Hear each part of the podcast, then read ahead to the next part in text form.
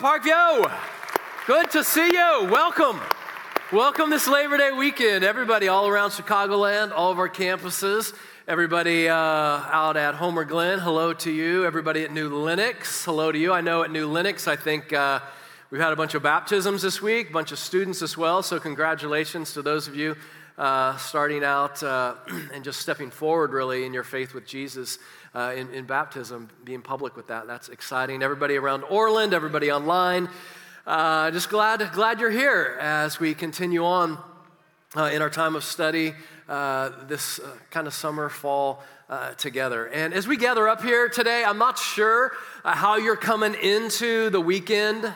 I'm not sure how, what your day has been like, what your last week or two have been like. Maybe some of you have had a really good, really up week or two, and things are exciting. Some of you are getting kids back to school in the last few days and weeks, and so parents are excited. Maybe some of you are a little down because you sent some kids back to school, but they went into like a career or college and they're moving away, and so you're kind of just, you know, down about that. So I'm not sure where you're coming in, really up or really down. I'll tell you this for my life, over the last couple weeks, there have been a lot of up and a lot of down.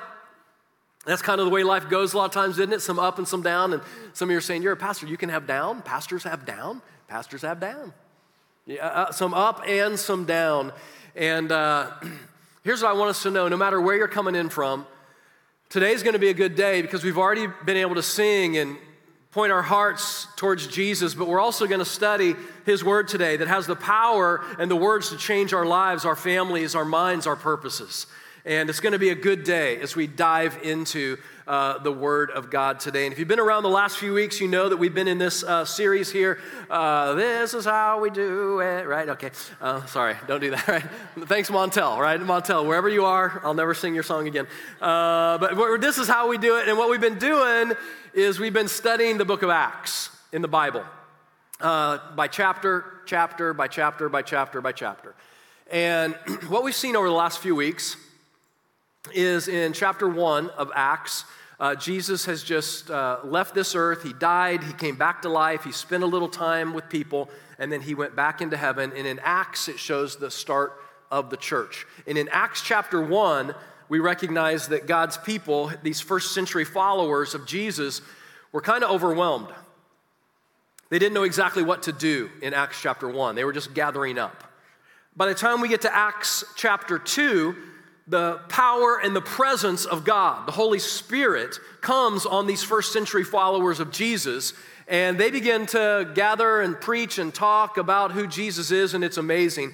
And by the time we get to Acts chapter 3, which is where we're going to be today, you see that one of the hallmarks of these first century followers of Jesus is that people in their city, in their neighborhoods, who were marginalized, people who were forgotten about, overlooked.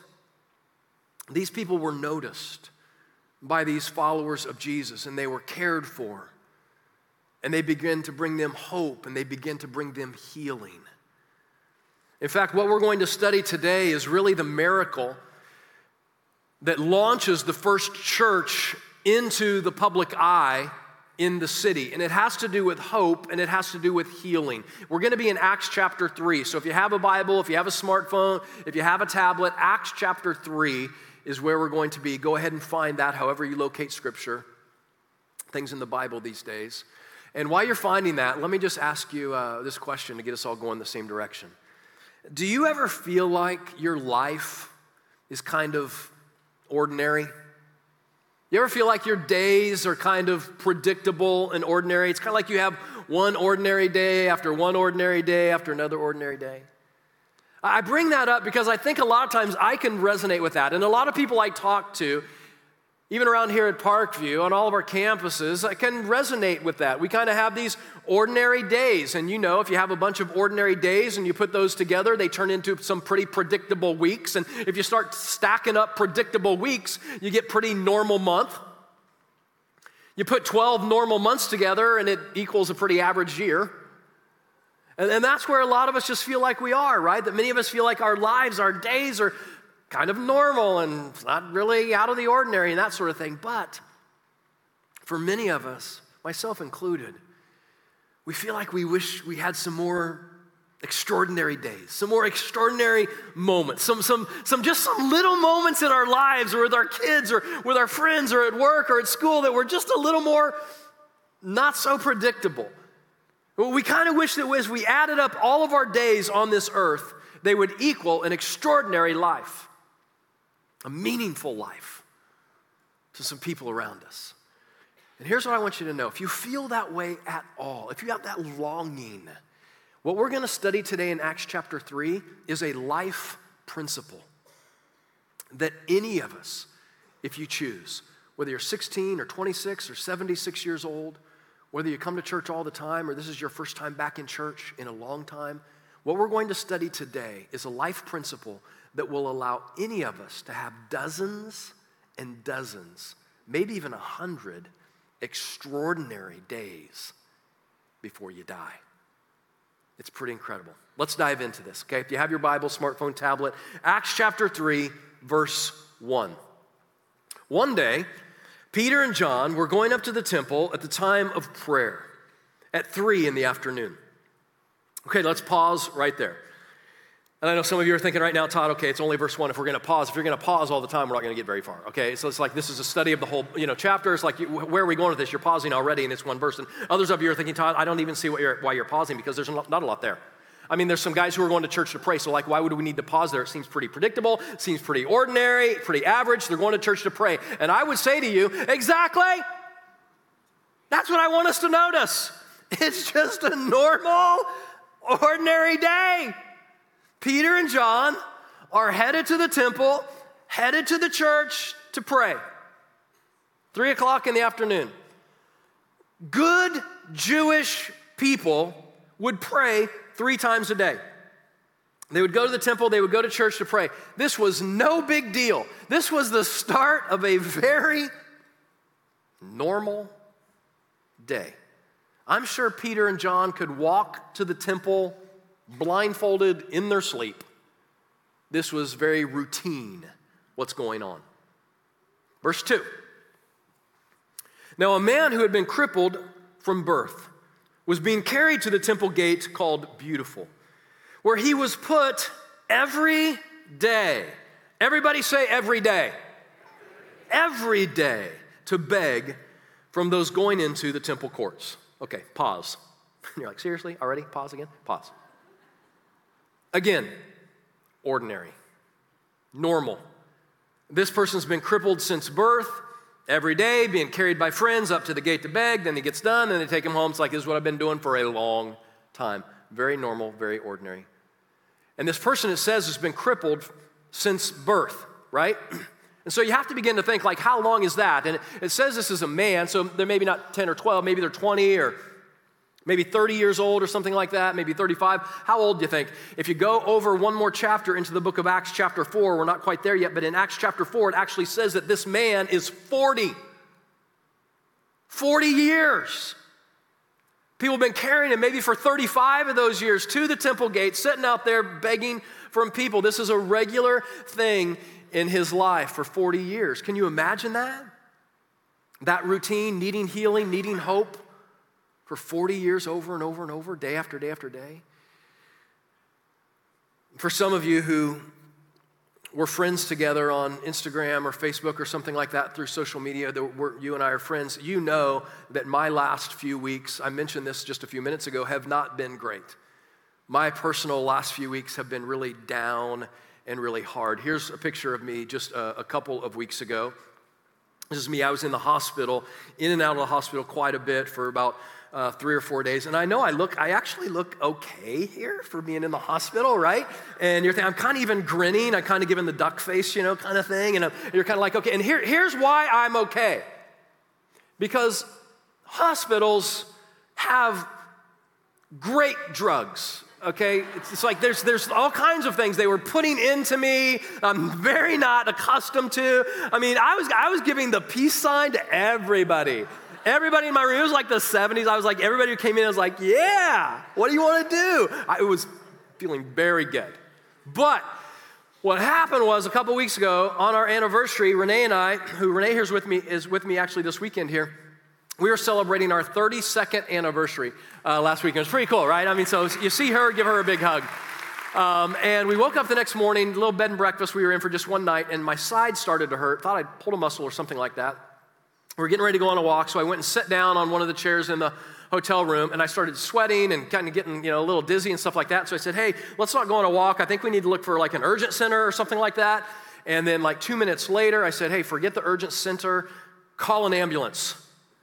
And it just like escalated like that. And I don't remember much else. I don't think I'd ever really been in an ambulance before then. And they cart me off. I go to the ER and getting in there and all kinds of tests and narcotics and nausea and just a couple brutal days. And, and they found out I had kidney stones. And so I go back and forth from home for several days trying to manage the pain. I finally get back into the ER a couple weeks ago on Sunday morning. It's just, it's, it's too much.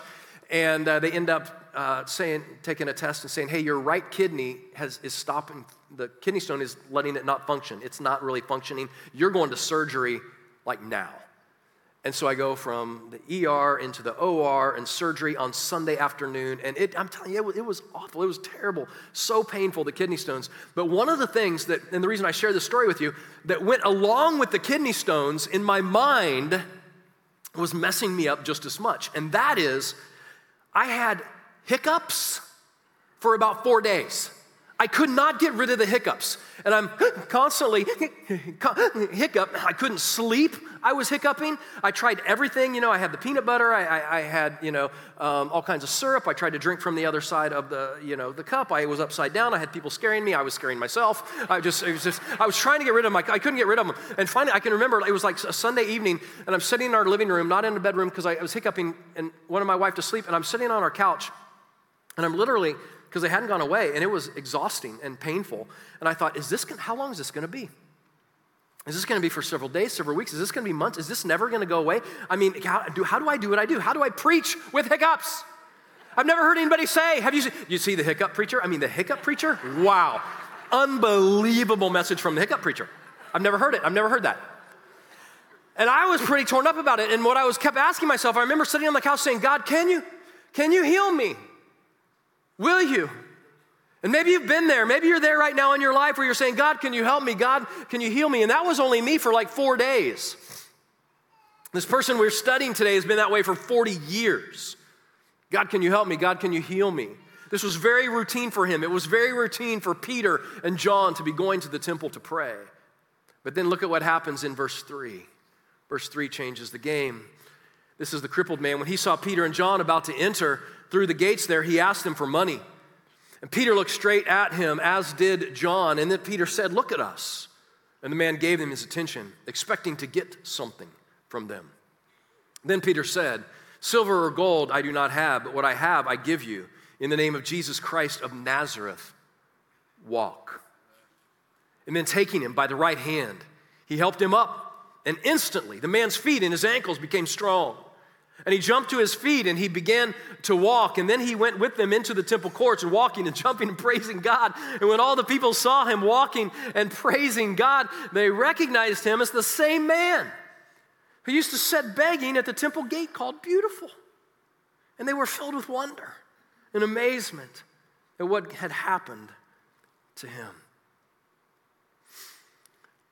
Incredible. He just begins to walk. For any of us walking, especially for parents who have kids, one of the most incredible moments in a kid's life, in a family's life, is this moment. Take a look up on the screen here. Right? Right? This is what we want. when your kid walks, it's just incredible. It's just amazing. But what I want us to realize is the man that we're studying today in this story, his parents never saw that. They waited for him to walk and, and they waited. Maybe he was six or 12 or 18 or 24 or 36 months old and they're waiting for him to walk and they're waiting for him to walk and they're waiting and he never does. Never walks.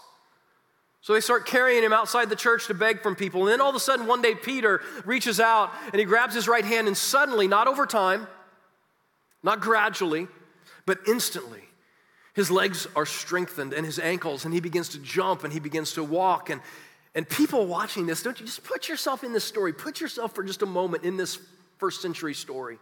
People who are watching this at the temple day after day and week after week and month after month and decade after decade have to be rubbing their eyes and saying, What? Can you believe what we're seeing? I mean, that's the beautiful gate guy, right? That's the guy who's always at the beautiful gate. What is happening? He's walking, he's jumping, he's leaping, he's praising God. And listen, Parkview, what started out as a day that was so very vanilla, ordinary, by the end of the day, people were in awe and filled with wonder and amazement. And I'll tell you this for me, I want more of those extraordinary days in my one and only life. I want to help people find hope and help people find healing. And, and I want us, Parkview, to be a healing church that brings people hope in their lives and helps people. So the question is this How do we take our ordinary days that so many of us live and turn them into extraordinary days? How does that happen?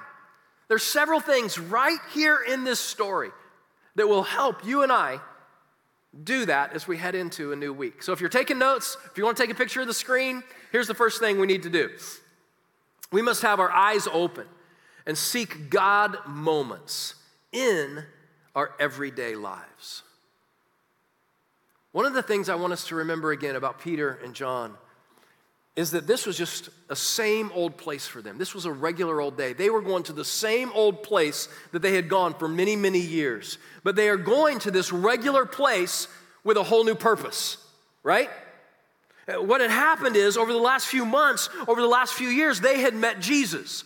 And Jesus had turned around their life. So they were still going to church. They were still going to the temple. But the place that they used to go out of obligation, the place that they used to go, the temple or the church, where they used to go because of religion, they are now going because of a relationship. They'd met Jesus. And so they're going to the same place with a whole different purpose and eyes. And for some of you, that's your story. As you were growing up, maybe you went to church more out of obligation, if you're honest. This is what our family does. This is what my parents want me to do. This is what my grandparents, and we go Christmas and Easter, or we go for some baptisms or some people's birthdays. It makes my parents happy, it makes the priest happy. And for a lot of your life, if you're honest, you went to church because of religion, is what you should do.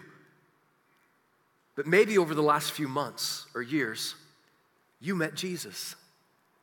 You met Jesus somewhere. And so now, when you come to church, even like Parkview this weekend, you're not coming here because of religion. You're coming here because of a relationship with Jesus. Amen?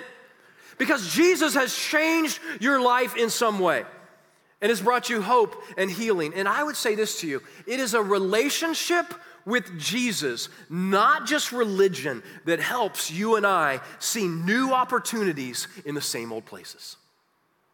We have a different purpose, we have different eyes for how we see our world. What I'm saying is, if you want to experience, if I want to experience more extraordinary days, you don't even really have to change your routine. You don't have to change your schedule a whole lot. You can still visit the same old places, but with a whole new purpose and new eyes. You can go to the same school that you went to last week or last year. You can go to the same old job, the same old grocery store, gas station, the same old coffee shop. You can go to the same places, but see and be experiencing new things when we go with those new eyes and that relationship of Jesus on our heart and mind. Here's my belief for your life, for my life. My belief is that our days, every one of us, are full of people who need to experience the power and the presence of God. Our days are full of them, but we have to have our eyes open and be ready looking for them and to see them. Peter and John had gone to this same place for years and years and years and years and years and gone right by this person because they were going there for different places to pray and for religion. Then they meet Jesus, they go to the same place again and they see the man who certainly had been there before. We go to a new place or same place with a new purpose. And, and one other thing about this this idea of bringing help and hope and healing to people My guess is these moments that are coming up in your life this week or next week or whenever are not already scheduled on your calendar, right? I doubt if any of you have on your calendar already at home or on your phone here today. If you look at your phone, I doubt if any of you have on your phone, hey, today at 435, be ready to embrace some extraordinary moments. I doubt if that's on your phone. I doubt if anybody has on their phone tomorrow morning, 6:35, go get coffee and get ready for something amazing. I doubt it. I doubt if it's there. These moments that God brings into your life are probably going to be intrusions into your life. They're going to be interruptions into your day that you and I have to be open and ready for. Here's what I'm saying if you're taking notes or want to take a picture of this God is typically not going to telegraph or tell you in advance the help and hope and healing moments in your life. He's just not. You know why? Here's why. Because if you and I always knew what God was going to do, we would probably just mess it up. We'd probably mess up what God was going to do. Let, let me just show you right from Acts chapter 3 that we've studied already today, that we've read. Let's just say this. Let's say in verse 1. Verse 1 of Acts chapter 3, God got Peter and John's attention and he spoke to them, or he gave Peter a vision. And he said, Peter, in Acts chapter 3, verse 1, he said, Peter, today, you're getting ready to go to the temple. You're getting ready to go to church like you always do. You're going to go at 3 o'clock in the afternoon, probably, right? That's what you always do. When you go to the temple today, there's going to be a man there, and he's going to ask you for money. I, I just want you to be aware. Now, what would have happened?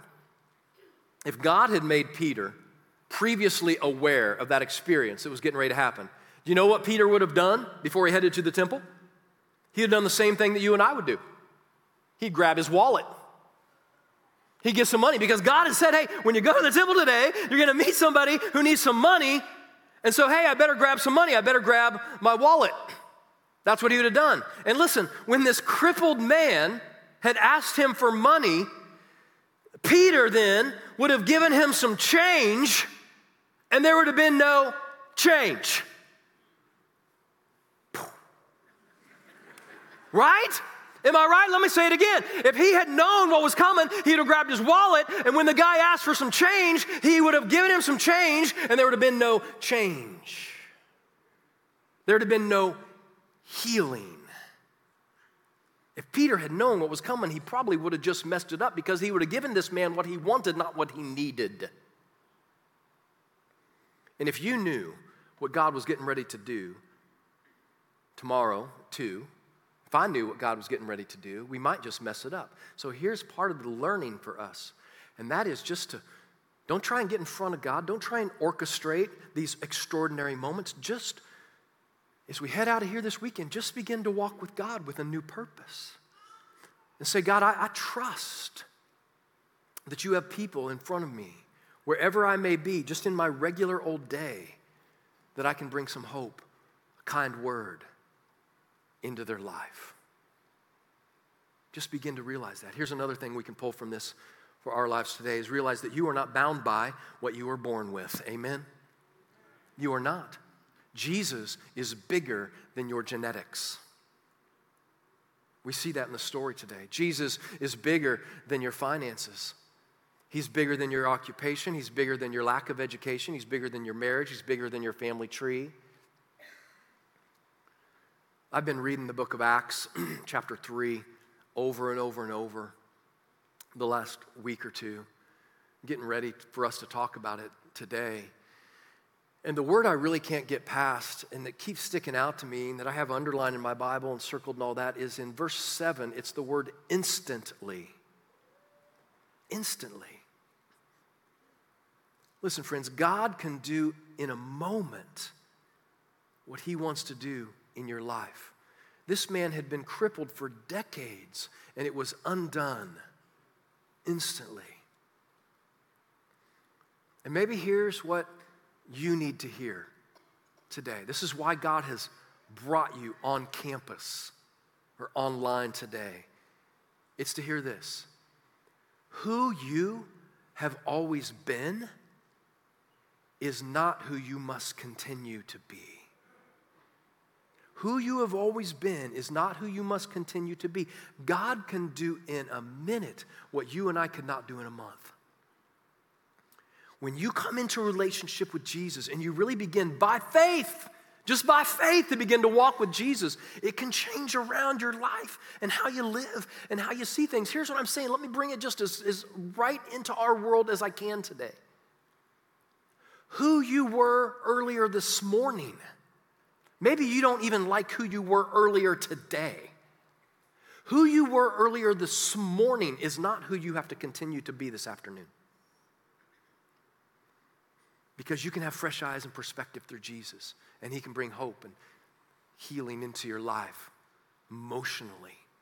Who you have been last week is not who you must continue to be this coming week. Second Corinthians in the Bible says if we're in Jesus, we are a new creation. And listen, I would just say to you that if God brings hope or, or healing into your life this week, and there's lots of kinds of healing, right? There's the physical healing. Maybe some of you need that, like the man we're studying today. Maybe you need physical healing, and maybe God's gonna do that. But there's also relational healing with some of your friendships, maybe, or your marriage or something like that. There's emotional healing because of everything that's gone on over the last few years that God helps put you back together on the inside. There's all kinds of healing that God can bring into your your life. And if God does that for you, or if God does that through you for someone else, here's what I want us to be quick to remember.